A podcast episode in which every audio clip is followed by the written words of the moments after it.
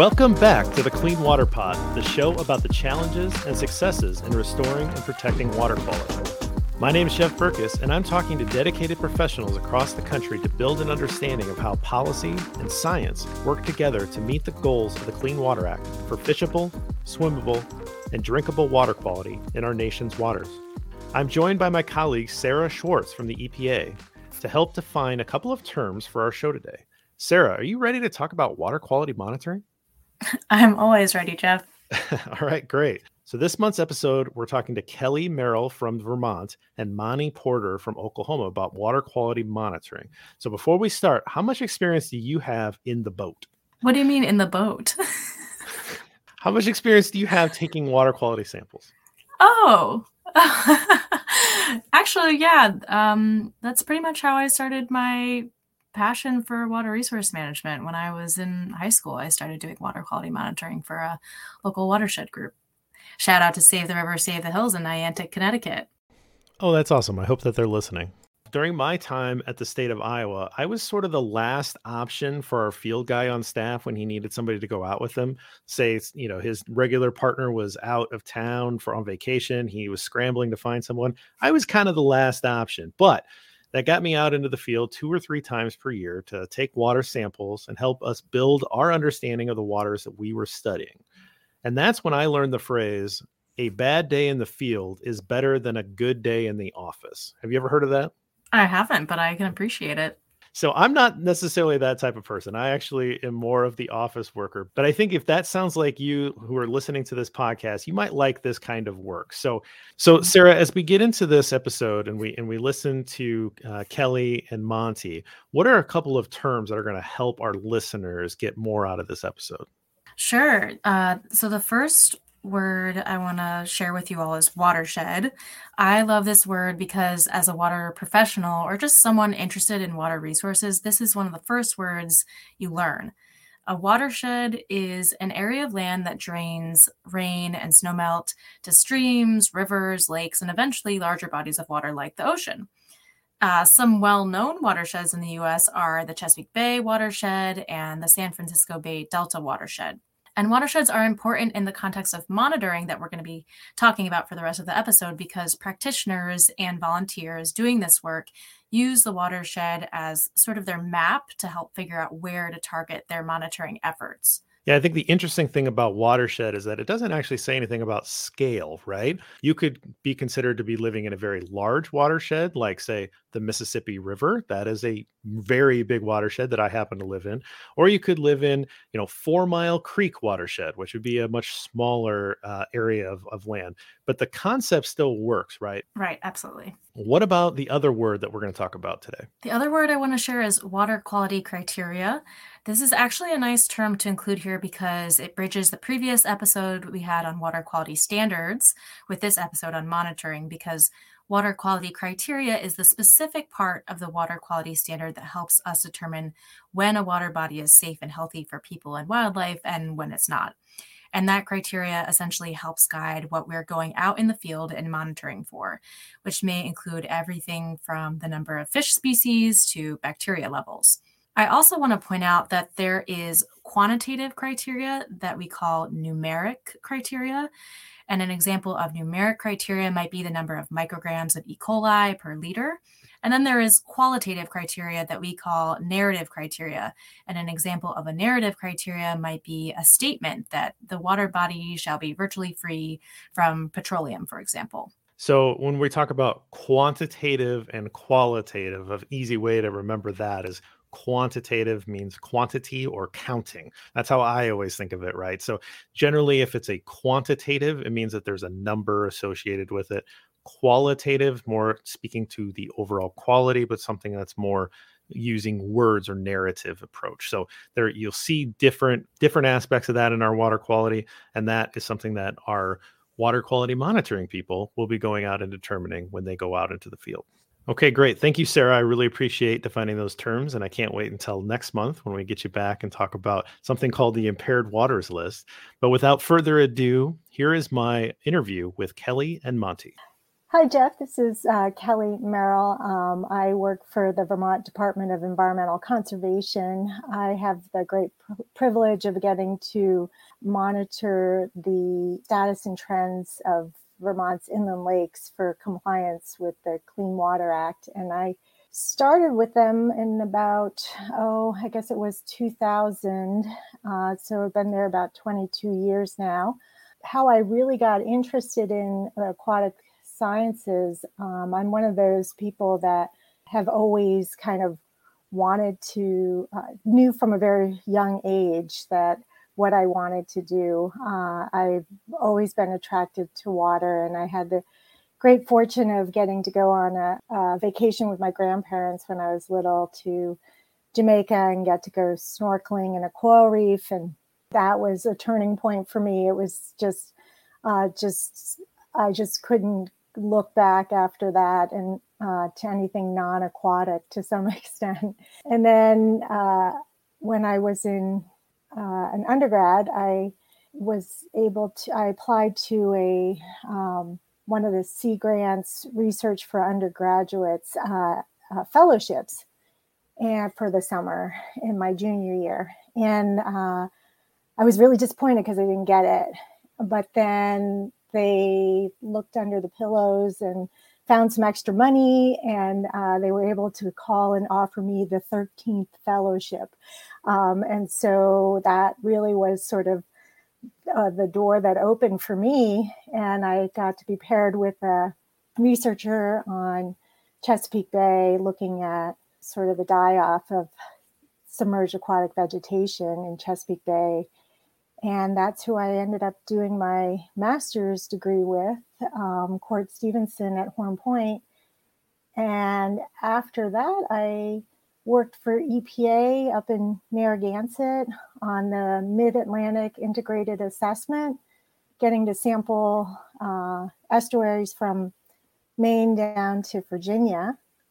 And um, in addition to that, I did some environmental consulting until I moved to Vermont in 2000 or 1999 and uh, and then started working for the Agency of Natural Resources here in Vermont. Perfect. Uh, Monty, what about you? Your professional background, where you went to school, and why water quality? Hi, Jeff. My name is Monty Porter. I've got a bit of a, I've got one of those backgrounds that's taken a lot of different roads.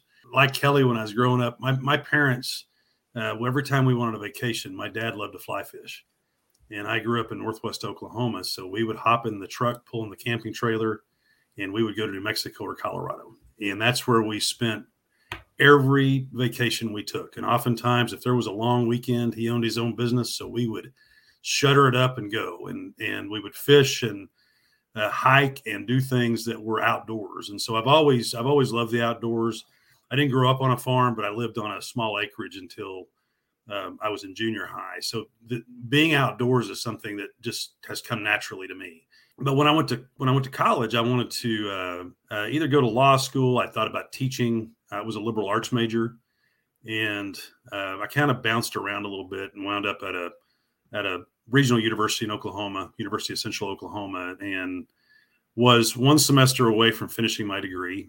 I had a general biology class left to take as a core as a core course, uh, university credit course to take, and fell in love with it. I had never had much interest in the sciences up till that point, and much to the chagrin of my parents, I said, "Hey, I've got 130 some hours. I'm going to go ahead and change my major to biology," and uh, I just switched. And that's the best decision I've I've I've made from a professional standpoint in my life. I've I've spent the last 30 some years uh, doing this, doing sciences.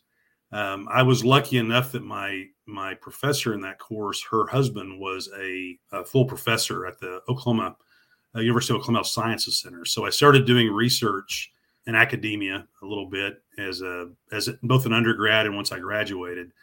But one of the things I quickly found out over about four years of doing that is I really didn't like being inside. And I went back to graduate school. A lot the fortunate thing about my graduate work is, and then my undergraduate as well, is where I went to school, you really didn't centralize into one area of biology. You were required to take courses across the spectrum. so although most of my undergraduate was physiology, I took ecology courses as well. I mean, it was it was there was not a you didn't you you had the ability to see things from a much more diverse perspective.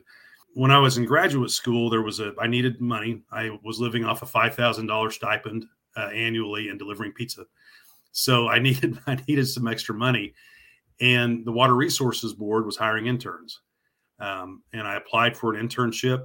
Um, and there you go. 20 25 years later i've i've still been there. I i started out uh, with my first major job with them working with a volunteer uh, monitoring program we had. That transitioned after about six months into we were just beginning to implement uh, our water quality standards this was the late 90s uh, when a lot of different states were heavily into putting boots on the ground to understand better through monitoring what was happening in in their systems.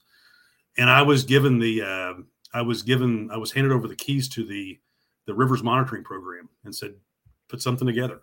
So I started out doing that. I developed a, a very diverse, uh, large streams and rivers monitoring program in the state.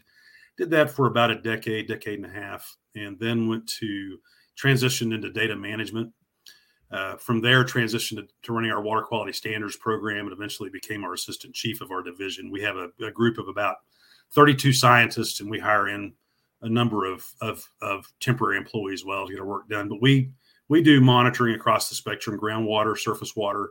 I've taken a transition job towards being a scientist again for the last five years of my career. I'm still our assistant chief, but I am running our data science and data management section.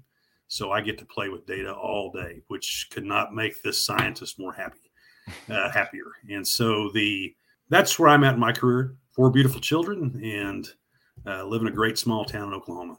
I think it's great to have the two of you on this episode because you can give us the different perspectives. You guys have been doing it for a long time, but you can give the different perspectives of being on the boat and then able to work with the data and, and move it along down the stream of the Clean Water Act as, as it is. I was uh, joking a little bit with uh, my colleague Sarah at the top of this episode about how these are the people that really love to be in the boat maybe it's not always a boat but a lot of times you guys are out it's a, it's real field work it's it's out there taking samples collecting samples physically getting out into the field uh, whereas someone like me was always a little bit more comfortable in the office so kind of opposite of what you were saying monty. But in terms of when you talk about the water quality monitoring program when you're talking about it um, you know to your family to your friends what do you think are the essential elements of this program? You know, I think I would have answered this question a decade ago differently, but when I look at it now, it's really four things. It's it's people, first of all. You have to have the right people in place, and a, a close second is infrastructure. The way that we monitor now, you have to, you know, it's not the old days where you you you know you had a you had a little Datsun truck that was you know rusted out in the bed and you could just throw your equipment in it. You've got to have you have to have good infrastructure now from everything from how you put instruments into the water to how you get into the water. The third is flexibility and the fourth is scientific curiosity. Without those four things, no monitoring program really runs well. And I I think the reason why is, you know, it's the questions we have to answer. It used to be pretty simple to monitor. When I got into things that we were just the Clean Lakes program was just finishing up.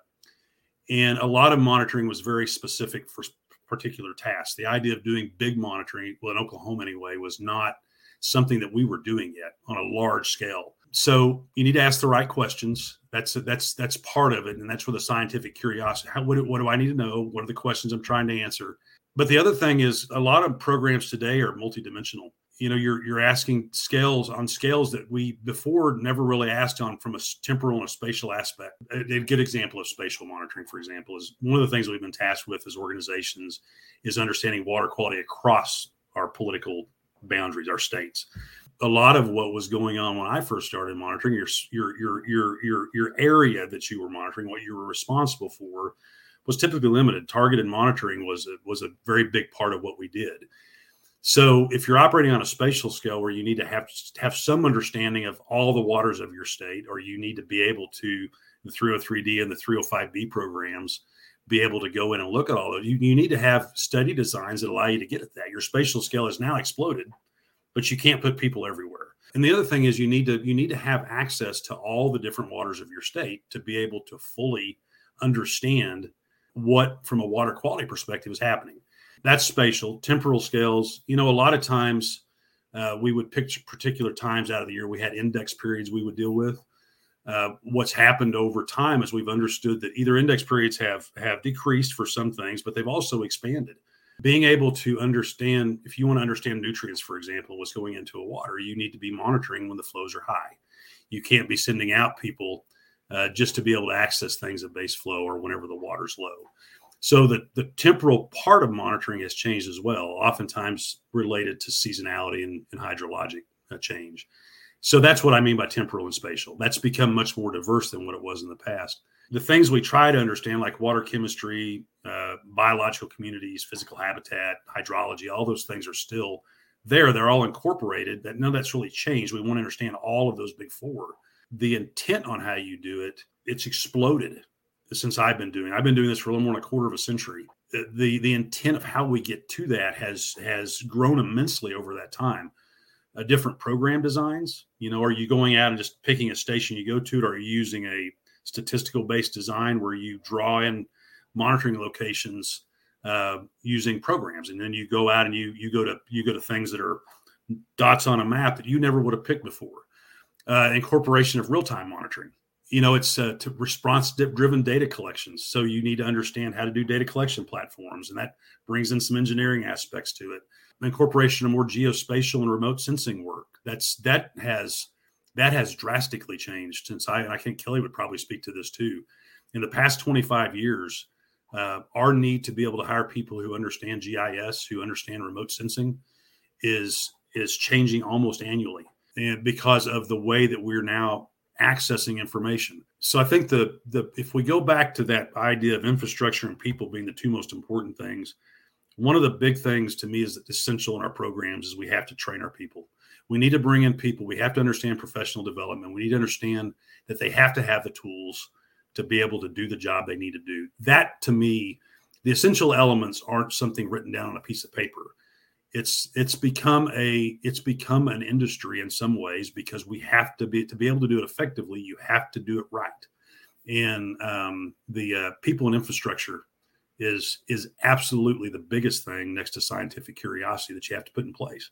That's a difficult thing to do sometimes but it's it's even more important now. So kellie it sounds to me like the water monitoring program years ago was maybe somewhat simple in that you would go out during certain times of the year and you would measure for you know a number of uh, of criteria to to to sample against um, but you didn't really deviate from that. And now where there's more automated samplers that are out there for people to use you can collect samples you know around the clock. Um, you can uh, maybe get a little bit more hardy uh, sampling uh, equipment and, and get samples outside of the recreation season to understand what's happening or maybe those those seasons are are expanding depending on where you're at. Would you say that the things have really changed and evolved in the in water quality monitoring over the last couple of decades? Oh yeah, definitely. I mean, uh, just in the time that I've been there, um, you know, I have this table that I usually will share about, you know, the monitoring, the parameters that we measure. And the table, you know, starts with what we were measuring in the 1970s, and it's just a couple of parameters.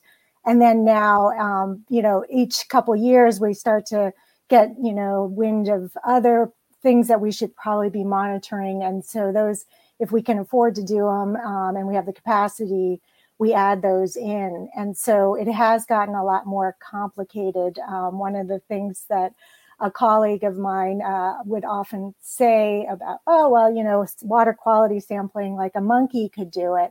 And um, I've, you know, of course, I've had a bit of an offense to that because it's, yeah, it's gotten a lot more complicated. But but the basic tenet, the goal of comes back to the goal of the Clean Water Act. You know, it, the goal being to maintain and protect the chemical, physical, and biological integrity of the nation's waters. But how do you measure the chemical, physical, or biological integrity of the nation's waters? And to me, this is where the rubber hits the road.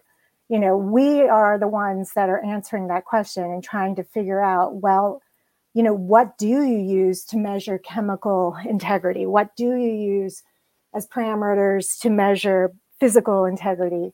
And what do you use to measure biological integrity? And we're in like different stages in each of those, uh, depending on the resource type as well. And we've done some of those things really well over the last 50 years, and some of those things are still in their very early development. And and and getting at integrity, you know, we have criteria typically that are for pollutants that are rather straightforward to, to measure for. You know, there's the complexity of how frequently do you measure it, where do you measure it, but ultimately it's rather simple. There's maybe some you know specific criteria for specific pollutants that we can monitor for. But when you get at the bigger question of the integrity, that's more of like, what is the ecological health of the system? And that's a really difficult question to answer. And we have to be more, the way to answer that question over the last 50 years has evolved. And much of the dependence, both in the US Clean Water Act and in the Europe's Water Framework Directive, has moved towards or using uh, biological communities um, as indicators of that bigger ecological health question. And we've got different stages of development of biocriteria in different states using that effectively. For streams, they've been using, um, there was this big, you know, uh, move to uh, use macroinvertebrates and fish as indicators of uh, stream health because chemical parameters. Yep. All okay. right, Kellie, real quick. Yeah. Macroinvertebrates. Uh, yes. term that everybody's heard of. Can you define macroinvertebrates? Give us a few oh. examples. Yeah, I guess macroinvertebrates isn't one of the most commonly used English words, but yeah, yeah. So these are the um, the basically the bugs that live in streams and aquatic systems, and they um, you can if you go into a stream you can flip over a couple rocks and it's fun to do uh, for kids of all ages and uh, you'll see some little critters sort of scurrying around and uh, uh crawling on those rocks and then many of them um, hatch out at some point and tra- do this amazing transformation um, dragonflies for instance. Reason they're good indicators is they need both good habitat, um, they need good chemical conditions, they need good physical, and uh, they are the biology that lives in in the waters. And they're really good indicators because they need both in water and they often need to have good uh, places to crawl out of the water or uh, vegetation or rocks and stuff to to be able to emerge. So they kind of need the combination of uh, just the right chemical physical conditions. Some of these macroinvertebrates or uh, bugs are more sensitive to different environmental stressors than others. So when you don't see as many of them in a stream or a sample, um, it's an indication that there's some sort of uh, disturbance or pollution happening uh, in that waterway. And Monty was talking a little earlier about stressor identification, and that's where things are also picking up in terms of the tools that we can use to better identify what might be causing that shift in that biological community. So, this season is all about the 50th anniversary of the Clean Water Act. And uh, one of the questions that I want to hear from you guys is what do you think from a large program perspective. So, nationally, not necessarily something that you specifically have worked on, but nationally, what would you say are the biggest accomplishments in water quality monitoring? I'm going to go back to what I talked about in the previous question. I, I, I think the biggest, and to me, the the from a monitoring perspective, and this is without a doubt to me the biggest the biggest accomplishment, the ability of local organizations um, to to take part. And what I mean by local organizations are tribes, states, sub-state or multi-state planning organizations like ORSANCO along the Ohio River Valley, NGOs like Watershed Alliances, municipalities, community monitoring programs, whoever might be, to be able to go in and collect using really sophisticated programs the information we need. You know, back in 1972, I think a lot of that was contained in universities. It was contained in federal federal agencies like the USGS. There were some multi-state agencies like the ORSANCO that were doing some of that work. But the the ability to do that at a finer scale has been a huge accomplishment of the Clean Water Act. And where it's come is it's come from the fact that we've been required to. You know, uh, for us to be able to implement our water quality standards, we have to be able to measure water. You know, you go back to the mid 90s, there were a lot of listings that were just windshield. People would assume that there was something going on. And then then it, it became the necessity of being able to go out and actually measure and measure this the the sophisticated system in a sophisticated way. You know, one of the things that Kellie just talked about was to understand how nutrients are impacting a stream. The best way to understand that is to understand how the communities that live there, fish, macroinvertebrates, mussels, hopefully, and more and more organizations are, are starting to collect those, are reacting to that. How's that st- stressor affecting them? And then there's this upscaling that you can take to how's that affect us? You know, it's not just how it affects them, but how does it affect people as well? But we have to be sophisticated how we monitor. You can't do that at a local scale using large non-resident organizations. And it and it the fact that state agencies and and people and, and organizations like them now have the ability to do that in a sophisticated way, collect exceptional data, do cutting edge research themselves uh, diverse programs, I think, is a huge, a huge climb out of where we used to be. Uh, there's been a number of people who have seen that we've got to be able to combine data sets across political boundaries. We can't continue to look at things uh, without understanding that ecological systems uh, are continuous. So, one of the big things I think that's growing out of that, and it's happened over about the past decade, is this ability to take not only large data sets, but data sets that have some discontinuity to them and learn how to put them together and understand them together. Kellie started to get into this. Our ability to understand and incorporate ecological response and and and understand and also put importance on it has has been a big outcome since the time I started doing this in the past past quarter century. The last half of that 50 years. Understanding that ecological outcomes is something that's ecologically significant. Is it meaningful? It has has been a huge step forward in our ability to protect communities. We can set all the criteria we want to, and we can do it in laboratories, and we can try to understand how things react. And I think nutrients are what really started leading us down that path because they you don't have the ability just to go in and set a number and say, "Hey, I think this is going to work." We have to understand how the community responds, and that's required us to understand communities more holistically, uh, looking at multiple assemblages, fish, bugs. I hope at some point in time we all can begin. I know our state doesn't do it yet, looking at mussels, but also their relationships to where they live. One of the reasons we want to look at, at different types of organisms, you can look at macroinvertebrates, which oftentimes they will inhabit microhabitats like an edge habitat like root wads. Anybody who's gone out and fished knows that one of the best places to go in and and uh, fly fishermen especially to, to find the things that you want to be able to put on the end of your hook or in those root wads or go and turn over a rock in those little micro habitats but without fish which inhabit the they they inhabit the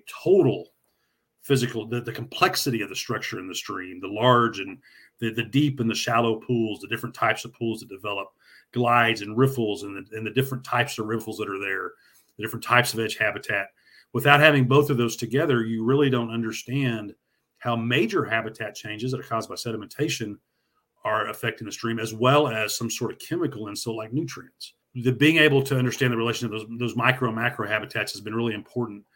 But those to me are the biggest accomplishments from a monitoring perspective is is is doing things on a finer scale and then how we use that information is just exploding. I'm retiring in probably five years and some of me doesn't want to a bigger part of me wants to but some of me doesn't want to just because of i think where we're going to be at another 10 or 15 i'm excited. Yeah. i'm excited for the young professionals i see coming in and the things they're going to get to experience over the next quarter century. Kellie what about you? Do you have anything to add on to the biggest accomplishments in the first 50 years? I think so. Um, I would say that the importance of long term monitoring um, and the data that states and tribes and EPA have been able to generate over the last 50 years is now, as Monty's talking about, you know, with all these younger people coming in and they've got all these big data management skills, like these days with a lot of academics that are are using the data sets that are tapping these data sets that states and tribes and EPA have generated and being able to tell the stories that those data sets have. And we're just sort of scratching the surface in some cases to really unlocking these stories. And monitoring is expensive. And it's something that, especially if you're going to commit to it, to doing it over a long period of time. But what we're able to see from that is really important for helping us understand and create and, and drive the, the proper management to achieve the intent and goal of the Clean Water Act. And academia doesn't really have the capacity to do long term monitoring um, of the environment.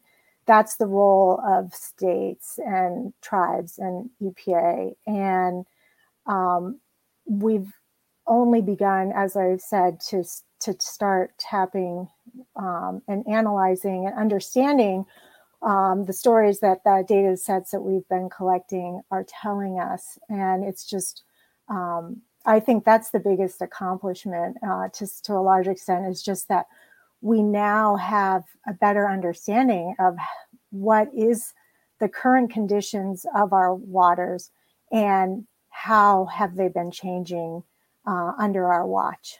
So, Kellie, let me stick with you for this. What are one or two of your biggest career successes in water quality monitoring? So, projects that you were directly involved with either at a state, local, regional, national level, whatever that might be. But what are one or two of the stories that you kind of point to as like, I'm really proud of this moment? Two years before the passage of the Clean Water Act, Vermont was one of the first states in the nation to pass a statewide mandatory shoreland zoning law. Uh, but it was repealed before it ever went into effect. And it turns out that Maine was watching what we were doing in Vermont, and they essentially copied the law that we passed, but they didn't repeal it. So we didn't, we had pretty much unregulated development on our lake shores since then.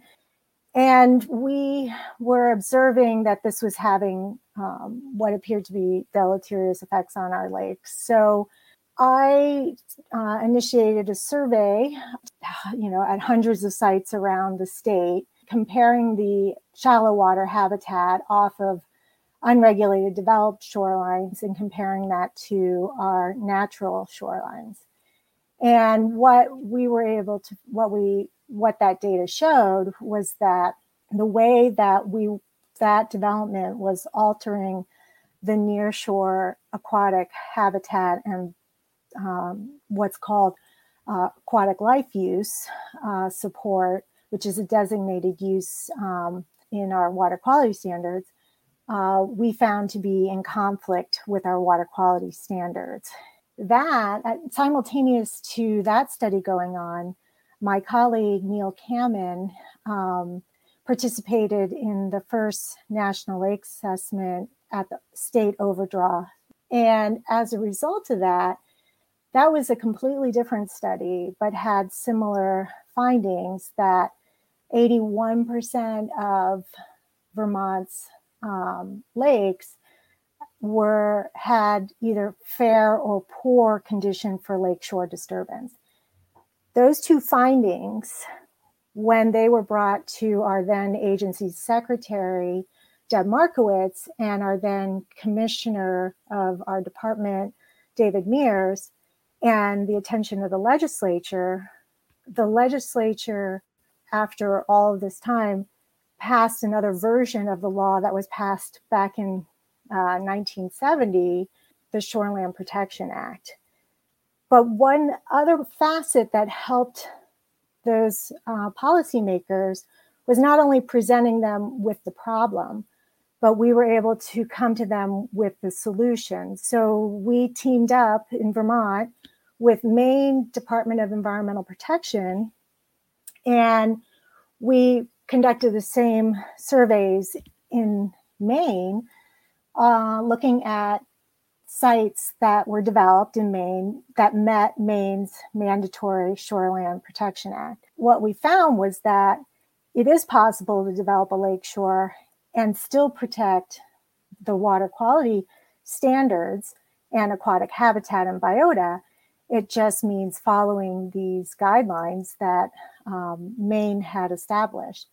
And so when Vermont legislators and policymakers were able to see there was not only this problem, but there was this solution, they didn't waste any time actually passing that Shoreland Protection Act, um, basing it, copying it off of Maine's to a large extent, uh, which Maine had ultimately copied from Vermont uh, all those years ago. So uh, that was a really uh, exciting uh, accomplishment. feels like a less scandalous version of uh, New England states stealing each other's clam chowder recipes. Right? Uh, all very good. Um, Monty, what about you? What project or two really stands out to you when you look back on the quarter century in in the water quality monitoring program? What are the things that kind of stick out to you as being really proud of that project? Yeah, mine's a I was thinking of some some smaller ones, but but I, I think mine's probably a, a bigger scale than that. Uh, Oklahoma had always had always monitored uh, larger rivers. There had always been programs that our larger rivers had been monitored over the years, but they never had been monitored consistently.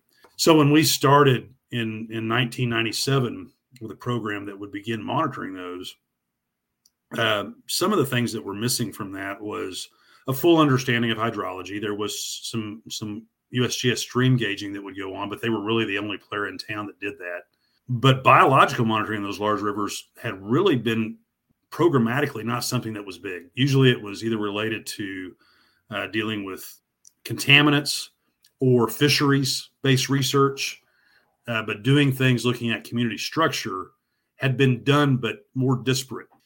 And so, two of the things we did with that program, and Kellie mentioned the, the, the NARS program, the National Aquatic Resource Surveys, and the National Rivers and Streams Assessment, which is part of that. I was able to get on the ground floor of that with the with the Wadeable Streams Assessment back in 2003, years and years ago. Uh, did a environmental monitoring assessment program project, which uh, for three years in Oklahoma. Did one more locally in our scenic rivers area. Part of what came out of that is the relationships I developed with. Uh, you said you went to Oregon State University. Did your graduate work there? I've done a lot of work. Yes, I'm a proud beaver. Yes, proud absolutely. beaver. I've done a lot of work with the Western Ecology Lab over the years. Uh, the people who developed the EMAP type style monitoring, and the influence they had on me was pretty important, and it allowed us as a state to move into having methodologies, and and and I I worked with them on the development of those, and it was part of that group uh, developing methodologies to get at larger braided systems and larger rivers, understand the, the reach lengths you need to monitor and how you monitor them. And we have got a thriving biological program now. Uh, we collect uh, over over a over a 20 year period. We've collected uh, likely over a thousand samples on these larger water bodies, and both bugs, uh, macroinvertebrates, fish, habitat. It's somewhat revolutionized how we're able to look at ecology is a continuum now. We'd always had good monitoring programs that looked at smaller streams. We had never been able to look at those, and that was a huge step forward. And I think the other thing I would talk about, much shorter than what I just talked about, that is I am really proud of the ability to develop long lasting, mutually beneficial professional relationships with people. I've got a lot of friends in this community. I, would gotten to the National Water Quality Monitoring Council about 15 years ago. I would stress so much to young people coming into this. You have got to be able to integrate yourself professionally with other professionals. And you can't just do that through a screen like this. You need to go places and meet people and get to know people. You know, uh, I went up to, when I went to Lawrence here recently, I got to sit down with about four guys that I met back in the late 90s that are still really good friends of mine. Two of them are now retired but those are long lasting relationships. Now they've been good from a friendship standpoint, fantastic, but also just from a professional standpoint. You got to develop those relationships and uh, locally and, and nationally and regionally. And I, I'm I'm proud of the fact that that that I've had people in my that were well, I guess I shouldn't say I've been lucky. I had people behind me who stressed that. I said, man, you got to get out there and know people. You you really need to do that. So I, I think that's a huge that's a that's a, that that is has been a success because other people invested in me that that I've been able to I've got some long lasting relationships that have helped me to understand who I am as a professional. It's a really great point. It's something that I think you learn in your career, and like I'll get into maybe my biggest success story at some point during this series. But you know, one of the biggest successes that I was a part of, it started. I, I stole an idea from a different New England state. I stole from Connecticut.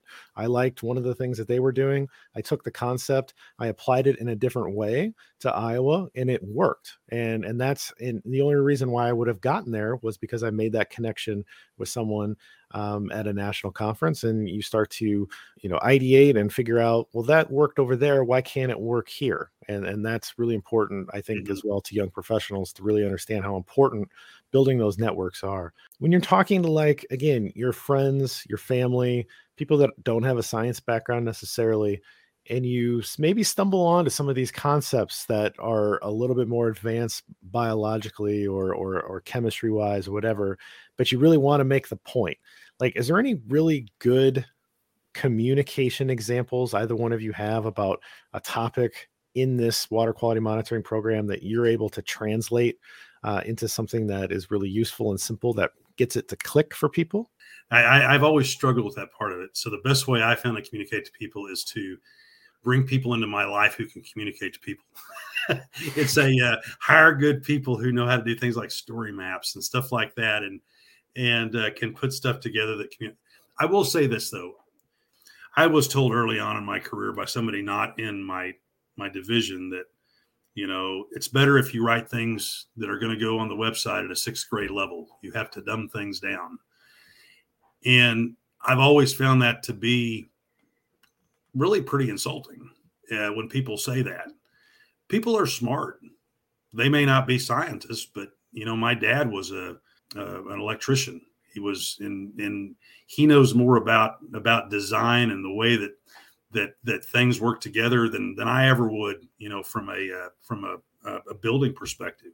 I I think one of the things we fail to do sometimes is we fail to communicate the things we want to do at the level of which the information's at. But I found I'm more successful with people sometimes when I when I try to communicate to them with something that's gonna that's gonna mean something to them. I mean, take a take a farmer who's losing uh, hydrologic capacity. I think one of the biggest things that's happened in parts of the country, and it's starting to happen in parts of Oklahoma too, is reintroduction of the beaver. You know, the fact that we understand now, you know, we we we the, the, the beaver was considered to be this creature that was a nuisance. It was a pest. It it it led to flooding of the landscape. It did all these things, but then now we face drought and we have hydrology that won't stay stable, and we we've lost you know uh, connected wetlands and things like that that's important for people to economize what they want to do. You know and that beaver you know you could go into all sorts of discussions about hydrology and and you know connectivity and things like that. But really what it's about is you know that that beaver stabilizing the hydrologic system allows more access to water to do what you need to do and I, I guess I use that as an example of of oftentimes we just need to meet people where they are, not make it more unsophisticated, but bring the sophistication of what we do into the into the sophistication of what they do, because they're doing fairly sophisticated things too. So I that's how I would I would say is the best way to communicate. Other than that, I'm a pretty poor communicator sometimes when it comes to certain things. So Yeah, I think after this podcast gets out, you're not going to be able to use that excuse anymore, Monty. But thank you both so much for your time. I really appreciate it. All right, that's episode three. I hope you enjoyed hearing from Kellie and Monty as much as I enjoyed speaking to them. Join us next month for episode four as we talk about something called the Impaired Waters List. I've got a couple more great guests lined up for you to learn about that part of the Clean Water Act. If you have any questions about this or future episodes, please get in touch. You can find us on Twitter at CleanWaterPod or send me an email at cleanwaterpod at gmail.com. We'd love to hear from you, what questions you have, and what you'd like to hear on the pod. Until next time, thanks for listening.